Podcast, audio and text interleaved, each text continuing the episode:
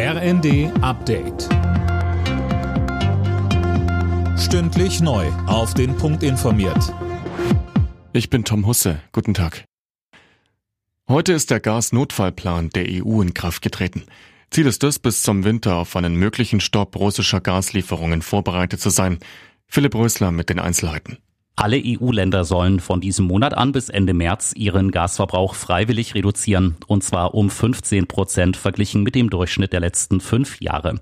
Wie die Staaten das machen, bleibt ihnen überlassen. Deutschland muss dabei deutlich mehr sparen als andere Länder, weil es besonders abhängig von russischem Gas ist, so Wirtschaftsminister Habeck.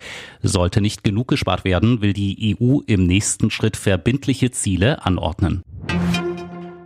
Reichen die Corona-Maßnahmen im neuen Infektionsschutzgesetz für den Winter aus?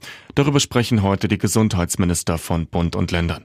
Unter anderem soll die Maskenpflicht in Bus und Bahn weiter gelten. Außerdem müsse man übers Impfen reden, so die Vorsitzende der Gesundheitsministerkonferenz Grimbenne im ZDF. Wann setzt man die vierte Impfung nochmal an? Wartet man nochmal bis im Oktober, bis der neue Impfstoff da ist oder nicht?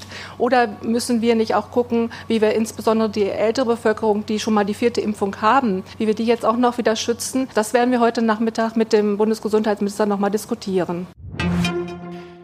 In Hamburg geht der Untersuchungsausschuss der Bürgerschaft erneut dem Cum-Ex-Steuerskandal nach. Grund sind neue brisante Details.